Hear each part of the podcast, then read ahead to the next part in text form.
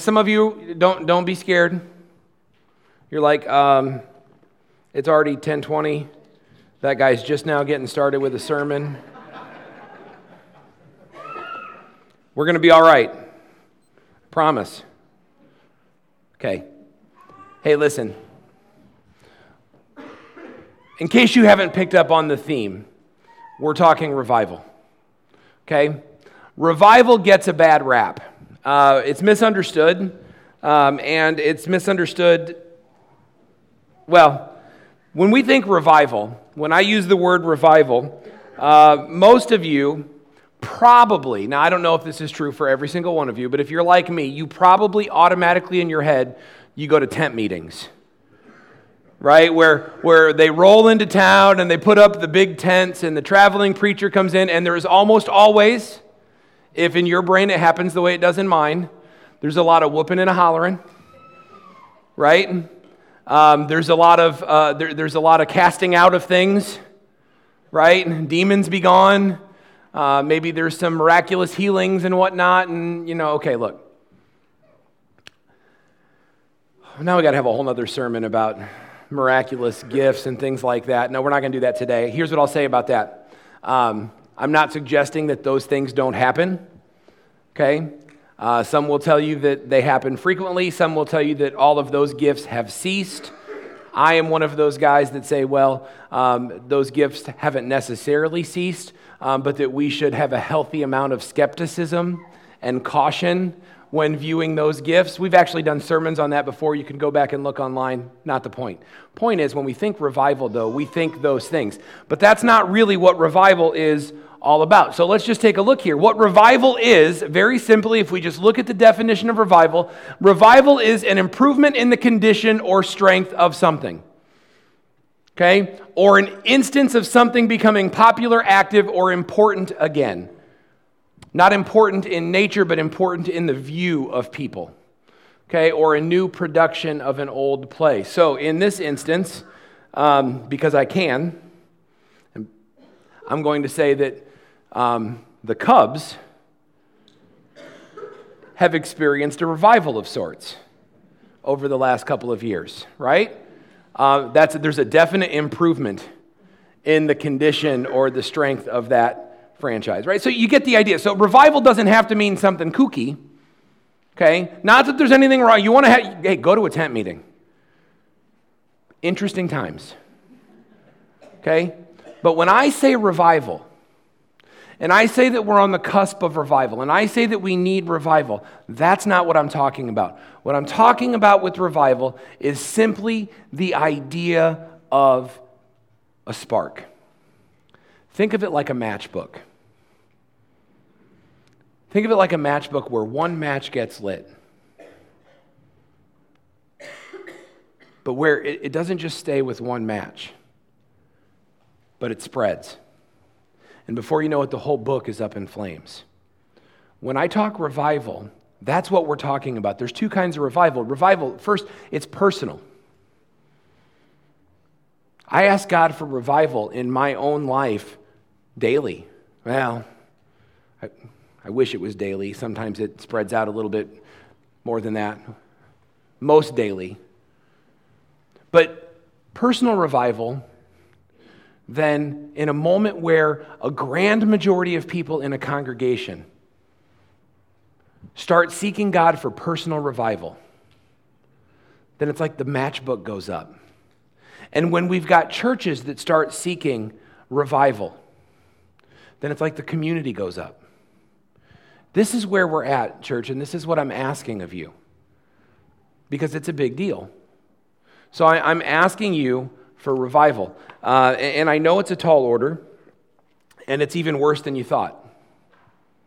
And it's worse than you thought because um, when you start acting in a way um, that, that pours forth when you seek revival, you are going to annoy a lot of people. Okay? Um, you're going to annoy a lot of people on both fronts. You're going to annoy people when you start when you start acting passionately about the gospel. You are going to irritate all kinds of folks. When you start acting passionately about the gospel, you are going to irritate non Christians because they don't believe you. They don't necessarily want what you have, or they don't think they need what you have. Okay, and we're praying that the Holy Spirit will, will change the way they think. But when we start acting passionately about the gospel, folks that don't care about the gospel are going to think, man, you're weird and you're annoying, and we want you to go away.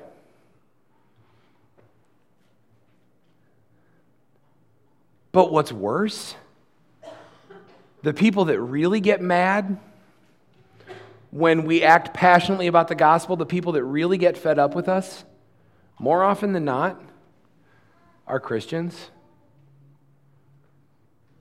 I mean, I need you to track that. It's awkward. But more often than not, the people that really get frustrated at sold out Christians who are living for the gospel above everything else, the people that get really annoyed with them are Christians who prefer to keep their faith um, in a Sunday morning box. And the reason for that is because there's this grand tension that happens when I see what somebody else is doing and I see what I'm doing and I see how I'm living and I we're supposed to be living for the same God of the universe and, and, and there's this disconnect, there's this dissonance between how they're doing it and how I'm doing it and I get irritated at them for putting that in front of my face. Sometimes we even go so far as to say that those people need to settle down. If we're really trying to be spiritual, we might say, well, they're doing way more harm than good. They're pushing people away. The problem with that is they're not. It just, I don't like what I see. But revival is necessary, and revival, just so you understand this, it's all about the kingdom. Okay, it's all about the kingdom of God. Because we live in this weird place. We live in a very weird time in history. I said that, and I'm like, I'm not bad mouthing Vinton. Vinton's great. Okay, I don't mean that we live in like the weird town of Vinton, but we live in this weird time in history, this weird place where we are living in a kingdom that exists, but the kingdom doesn't exist in full yet. The metaphor will break down all over the place, but it's like we're beta testing. Okay? If you've ever been a part of a group that beta tested something, it's like we, we've, we've got it, we're operating under this system, nobody else is yet. We're, we're dealing with this system right here, and we live in it, and we're waiting for it to come in full. That's what we're doing with the kingdom. We live in the kingdom, we operate in the kingdom, but the kingdom does not, has not come in full yet. The kingdom has come with Jesus. But the kingdom hasn't come in full yet, and the kingdom won't come in full until Jesus returns. Our job, our mission, living in this yes, but not quite all the way yet kingdom, is to advance the cause of Christ. That's what we are supposed to do. That's all we're supposed to do. That's the purpose of why we live here. That's it. Okay, so understand what's, what's happening now in this kingdom. In fact, I, I want you to think of your role a little bit like John the Baptist 2.0. You remember John the Baptist? You don't have to wear the camel hair, you don't have to eat locusts and honey. In fact, I'd prefer you didn't. People think Christians are weird enough already. Okay? But, I mean, they do. They think we're weird. Um, don't add to it. But here's what I want you to do I want you to think of yourself as John the Baptist. John the Baptist, whose job was to announce the coming of Jesus in the desert, in the wilderness, proclaiming the coming of Jesus. We're doing the same thing. We're John the Baptist, we're, we're in 2.0 mode. We are proclaiming the coming of Jesus. We are proclaiming the kingdom of God. We are proclaiming the gospel that changes lives and that saves, all the while looking for the coming of Jesus. Remember, that's what John did. He stood, he, he stood there and he, and he preached and he told you, but somebody else is coming who's far greater than I am, whose, whose shoes I'm not even fit to tie. And I'm telling you about Jesus. Well, that, that's what we do. We talk, we work, we share Jesus, all the while with an eye towards Jesus' return. That's what Advent means, is looking for the coming of something great. That's why we'll be getting into an Advent series called Kingdom Collision. This is kind of the prequel to that as we, as we understand what we're going to be talking about in Advent. But this is all about the kingdom. And by the way, if you've ever been bored, you ever been bored with your life? You ever thought, well, this can't be all there is? It's pretty mundane, it's pretty home. I'm going to imagine as a Christian, it's because you're not living in the kingdom. Because the reality of the kingdom is this Ken Hemphill said this. He uh, was the president of the Southern Baptist Convention for a long time. Um, but he says this In the kingdom of God, I've found something far superior to personal fulfillment. Found the heart of God and the reason for being here. If you've ever wondered why you exist, if you've ever had that existential crisis where you've had to wrestle with what's your purpose for being, that is your purpose for being. The kingdom of God is your purpose for being. Your reason for being here is to advance the kingdom. Young people, don't waste time like I did. I was in my early 30s before I figured this out. Okay? Some of you are thinking, I wish I'd figured it out by then. It's okay. I'm just saying, if you're young, don't waste your time. Understand now the reason you exist is to advance the kingdom. If you're not sure what your purpose in life is, okay, I can tell you what your purpose in life is it's to advance the kingdom. It's why you're here. If you're retired and you're wondering what's next for you, stop it. I'll tell you what's next for you. I'm gracious that way. It's so that you can advance the kingdom of God. You're dissatisfied in your career and you're not sure what it is that God has you doing in that career. I might encourage you to look at it this way. Perhaps you are in that career right now because it affords you the opportunity to be what you're really about. Carrie and I have this conversation sometimes. It's like, I do my job. I don't love my job, but I do my job. That was okay to share, right? Okay. Because I could also say, I'm just kidding. Right? But this job, there's no on call. There's no weekends. There's no holidays. There's no, um, I got to go work in the middle of the night and do all these things. So, why is it that God has me in a job that's, that's 8 to 5, Monday through Friday? You know what? Maybe the reason God has you in that job that's 8 to 5, Monday through Friday, whoever you are, it's not because it's going to be the most exciting job you've ever had, but it's because there's a better job, a bigger job that supersedes that one that you are supposed to be a part of every day. And maybe that job affords you the opportunity to be about the kingdom of God and advancing it. Listen to me. This is your reason for being.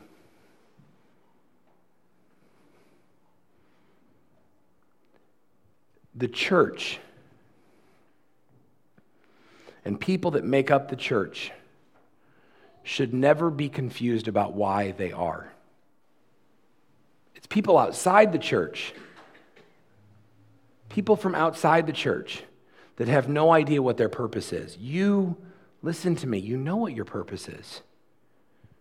Your purpose is the kingdom, and this is a big deal. And here's what, here's what Jesus tells his disciples in Matthew 10, 5 through 8. This is, we talked about this a little bit um, a, a few weeks ago in a different context, but this is their moment. He's about to send them out. He's about to get them after it. They're going to get to work. They're going to do some stuff. And he says, Look, um, Go out, you know, be like wise, right? Because there are wolves out there looking to devour you, but you're going to go and you're going to be on mission. This is the time for them to get it done. And so Jesus sent out 12, and he says this Don't go to the Gentiles or the Samaritans, but only to the people of Israel, God's lost sheep. Now, don't get stuck there. What I found is this is a, a piece of scripture that most people tend to gloss over. Most people tend to gloss over this piece of scripture or other scriptures like this. And the reason for that, frankly, is because they read this first part and they don't really know what it means. They don't really know what it means. Okay? So they, they tend to just skip right over it to a degree. And, and so they say, well, this, this is for a different time because now we, you know, everybody gets the gospel now. So that's for a different time. So I'm going to skip right over and I'm not going to worry about it. Don't get derailed because you're not sure what that's talking about. That simply is a statement that says it's not time for the Gentiles yet. And there are a lot of reasons why it wasn't time for the Gentiles yet.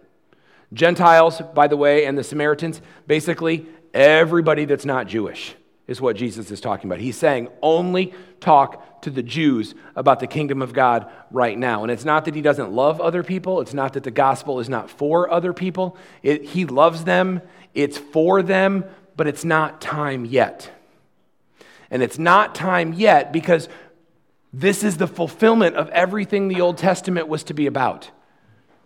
Everything the Old Testament was about was about the coming of this moment, this Messiah, this person, Jesus. He was coming. Everybody knew he was coming. This is the moment, Jesus.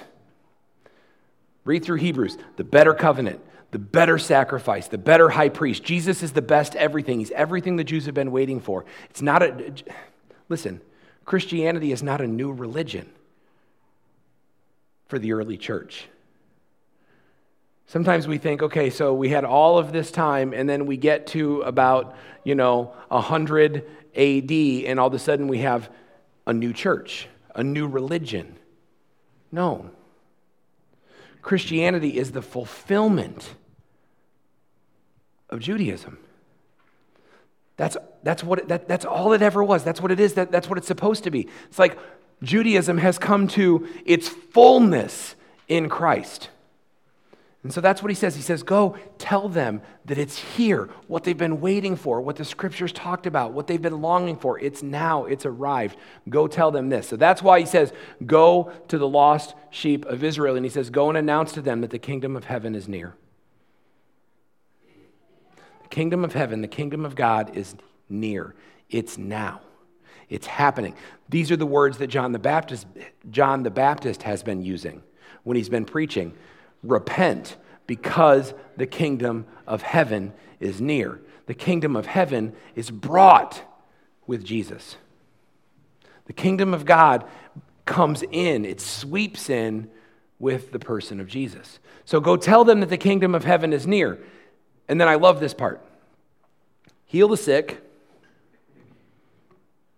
raise the dead, cure those with leprosy and cast out demons. It's another reason why we skip over this text, right? We're like, well, I've never been able to raise somebody from the dead. Like, never. I don't even know anybody with leprosy. Certainly never been able to cure that, right? I can cure the sick with Z-Paks,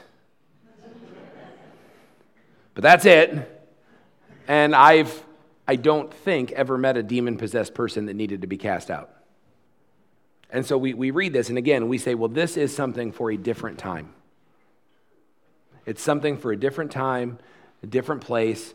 We read it, it's good background knowledge to have, but we quickly move on. But no, no, no, this is actually um, text for us, for the church. This is what we're told to do. We're told to go and tell people that the kingdom of heaven is near. The kingdom of God is near. Near there, when you look at the original Greek, near does not mean it's close by. Near means the moment. It's here. It's among us. Near, near is not like, oh, hey, like one year from now, the kingdom of God will be here. No, near is like it's surrounding us. The kingdom of heaven is near. Okay? So tell people the kingdom of heaven is near and raise people from the dead. And you know what? I don't think, I mean, I, God will do what God's going to do, but I don't think I'm ever going to raise someone from the dead. But when I share the gospel, I raise people from the dead. It's a different kind of dead. But do we really, I mean, do you really understand that? The people that don't have Jesus, they're dead. They are spiritually dead. Spiritual death equals eternal suffering. We don't like to think about it, we don't like to talk about it, but spiritual death equals eternal suffering. And when I share the gospel, when I share Jesus, I, I, I'm sharing life. It says, raise people from the dead, free them from the bonds of sin and slavery. Break the chain of, of influence that sin has in their life. Share life and truth. That's the thing here. And you know what it always starts with? It always starts with repentance. The kingdom of God, the message of the kingdom always starts with repentance. This is why I asked you to pray for clean hands and clean hearts this morning, because you, listen to me, you are useless in the cause of advancing the kingdom when you harbor sin in your life. Some of us have had that conversation. I want God to use me.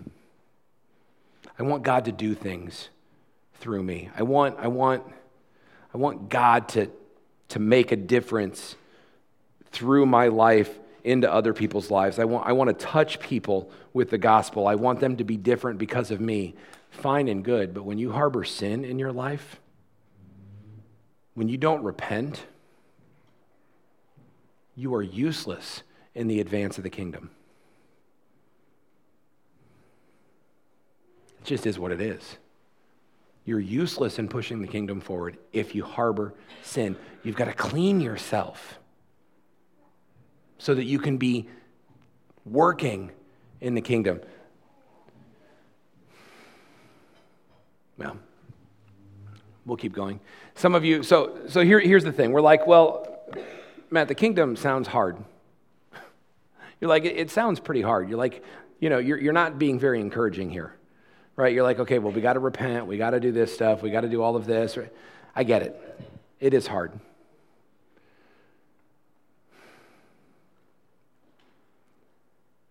I, I just, I need you to know something.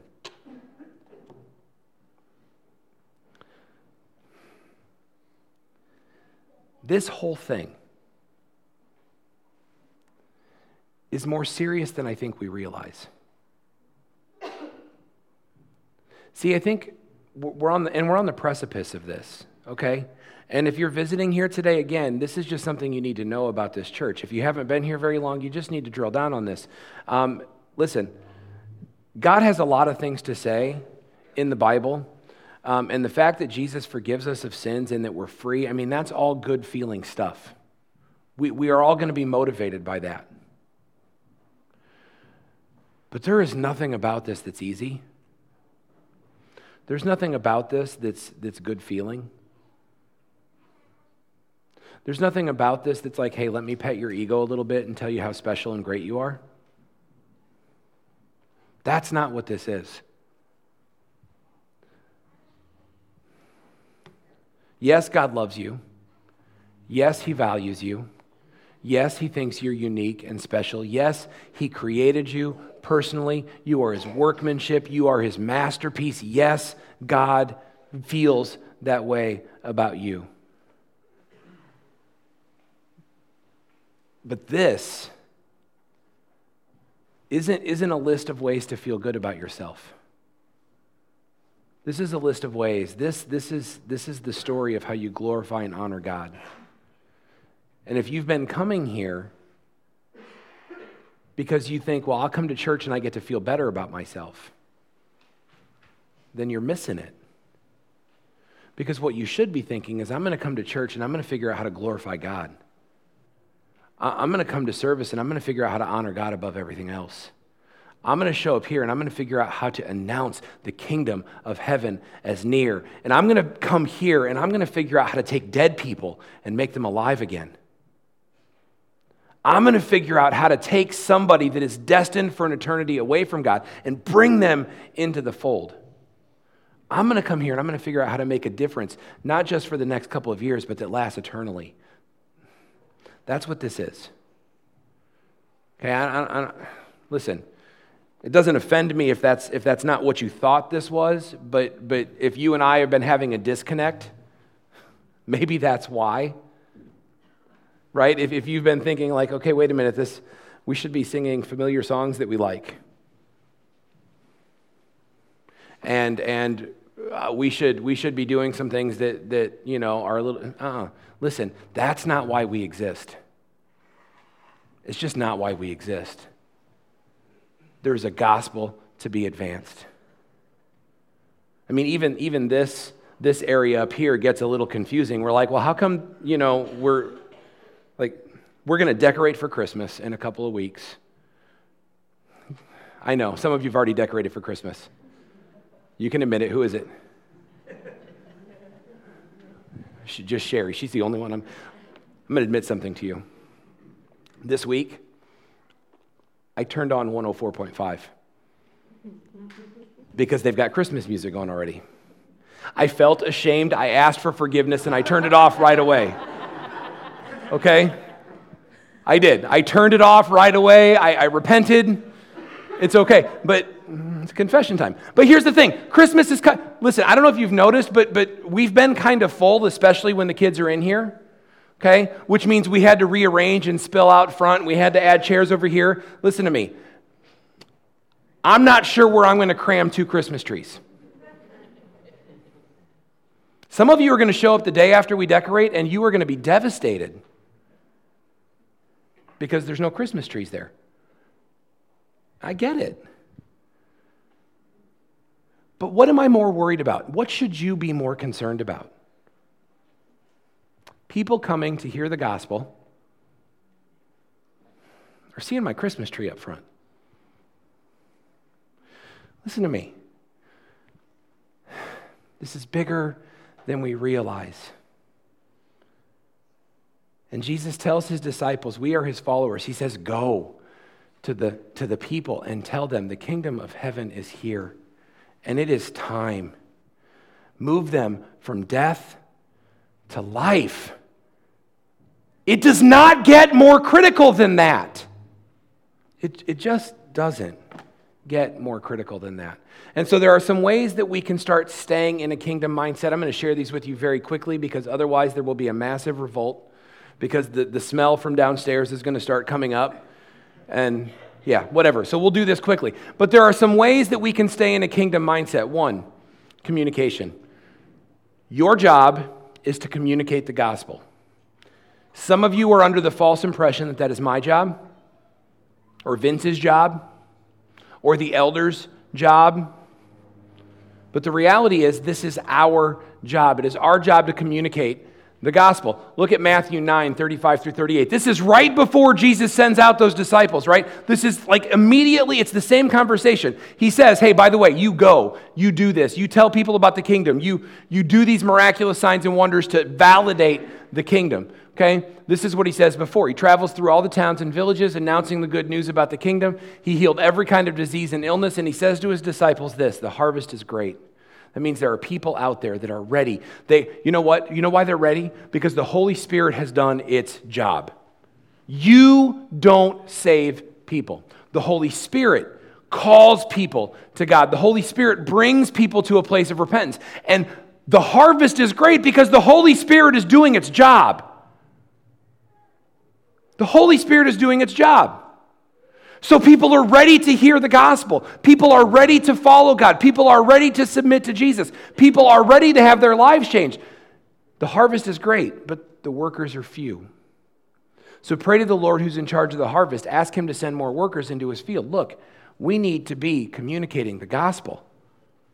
That's what we're supposed to be about, is communicating the gospel. That's what we're supposed to do. So a couple of quick questions for you. Are you? How are you communicating the gospel? How are you sharing the kingdom? Do people around you know that you're a kingdom person? Or Monday through Saturday, do you look just like everybody else?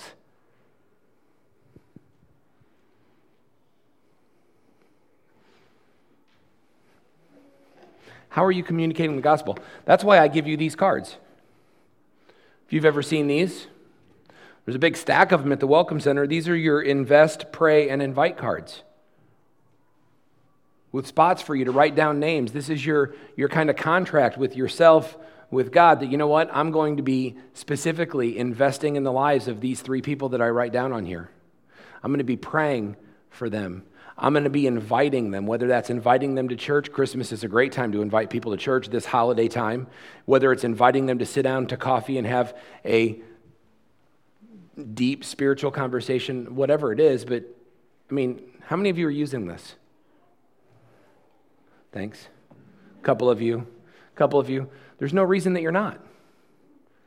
Are you, are you telling me that if you search your brain, you don't have three people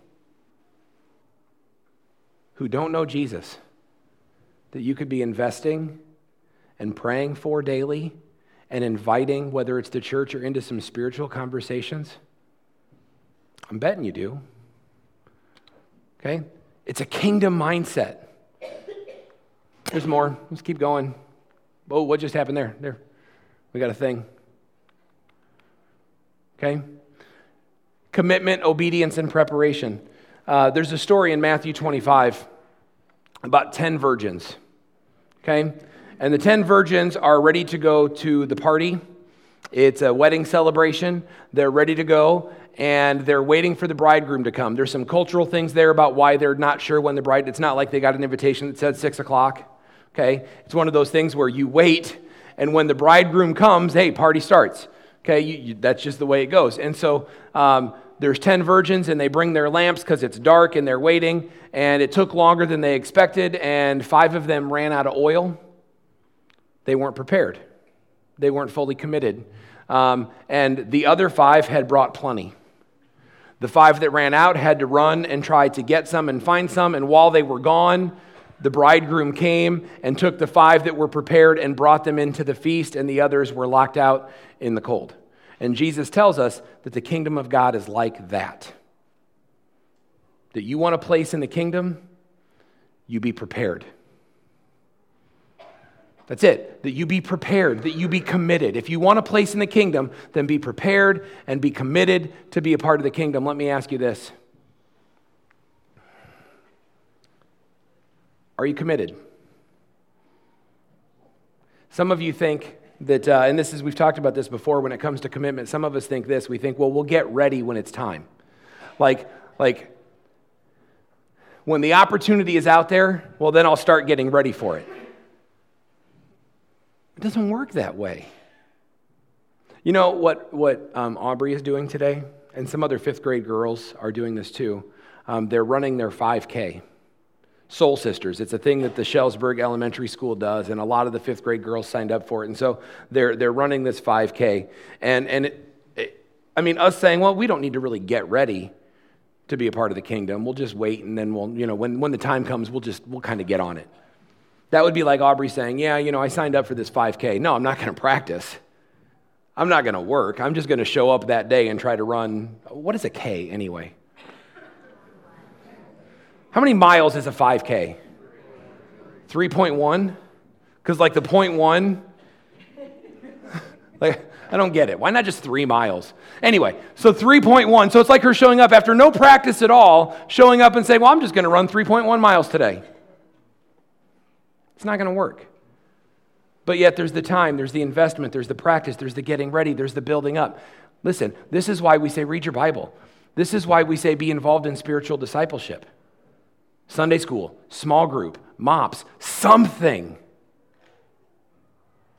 This is why we say pray.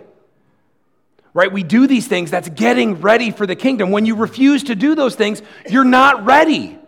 You're not prepared. You're making light of this thing that we've been given.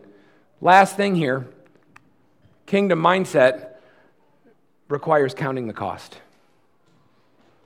Here's what Jesus says in Matthew He says, The kingdom of heaven is like a treasure that a man discovered hidden in a field. And in his excitement, he hid it again, right? He's like so excited to find this treasure in a field.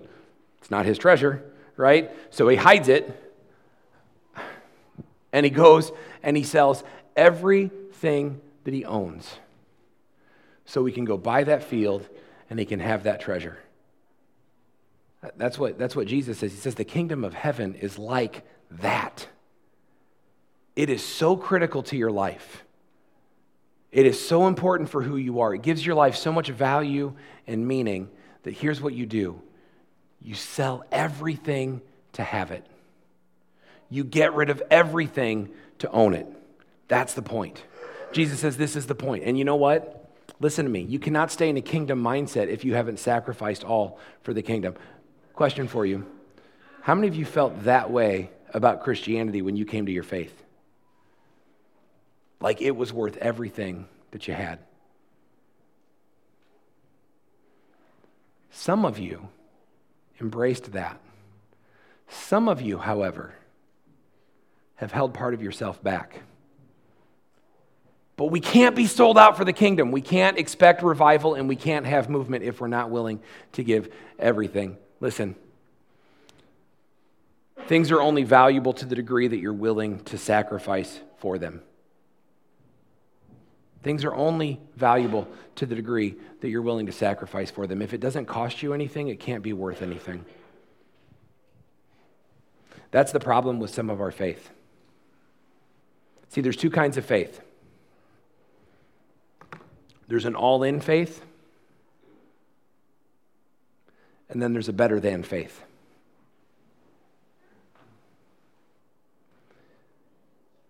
All in faith costs you everything. Better than faith only costs you enough to be better than the other guy. See, and sometimes in the church, especially the American church, in the context of feel good sermons and in the context of snuggie theology, you know the snuggies, right? It's goofy stuff. In the context of those things, okay, we've gotten this idea that our theology, it, it, that we just need to be better than. We've talked about this before. I was having this conversation with somebody this week, and it, and it just reminds me of these things. But better than, see, better than um, is where it gets goofy. Better than theology says, you know what? I can have too much to drink. I just can't be an alcoholic. You know, I mean, I, I can have five glasses of wine as long as I can still get myself to bed and get up in the next morning. But I'm better than that person who's an alcoholic, so it's fine, right? I can have all kinds of sex outside of marriage I want as long as it's monogamous. Because that's better than the people that are having one night stands. Better than theology says, you know what? I can watch pornography in my marriage because I'm not having an affair. I'm better than that. Or, you know what? Better than theology would tell me, you know what? I, I can I can get away with coarse jokes or unforgiveness or snarky, nasty comments because I go to church on Sundays. So I'm better than those people that do that and don't go to church on Sundays. See, better than theology is problematic, but revival happens when I push everything into the middle of the table and I say, I'm all in. Whatever it costs me, I'll do. If we want revival, if we want lives changed, if we want Jesus to be known, if we want things to be perfect, it happens because we push everything into the middle of the table and we say, whatever it costs, whatever it takes, I'm in. Holiness is worth it, God is worth it, Jesus is worth it, that's it. That's how it works. You know, all in is a poker term. And some of you might be thinking, hey, that's too rich for my blood. I need to fold. But some of you, some of you are prepared to push it all to the middle of the table and to say you're all in. Here's what I'm going to ask you to do. We're going to close in prayer, okay?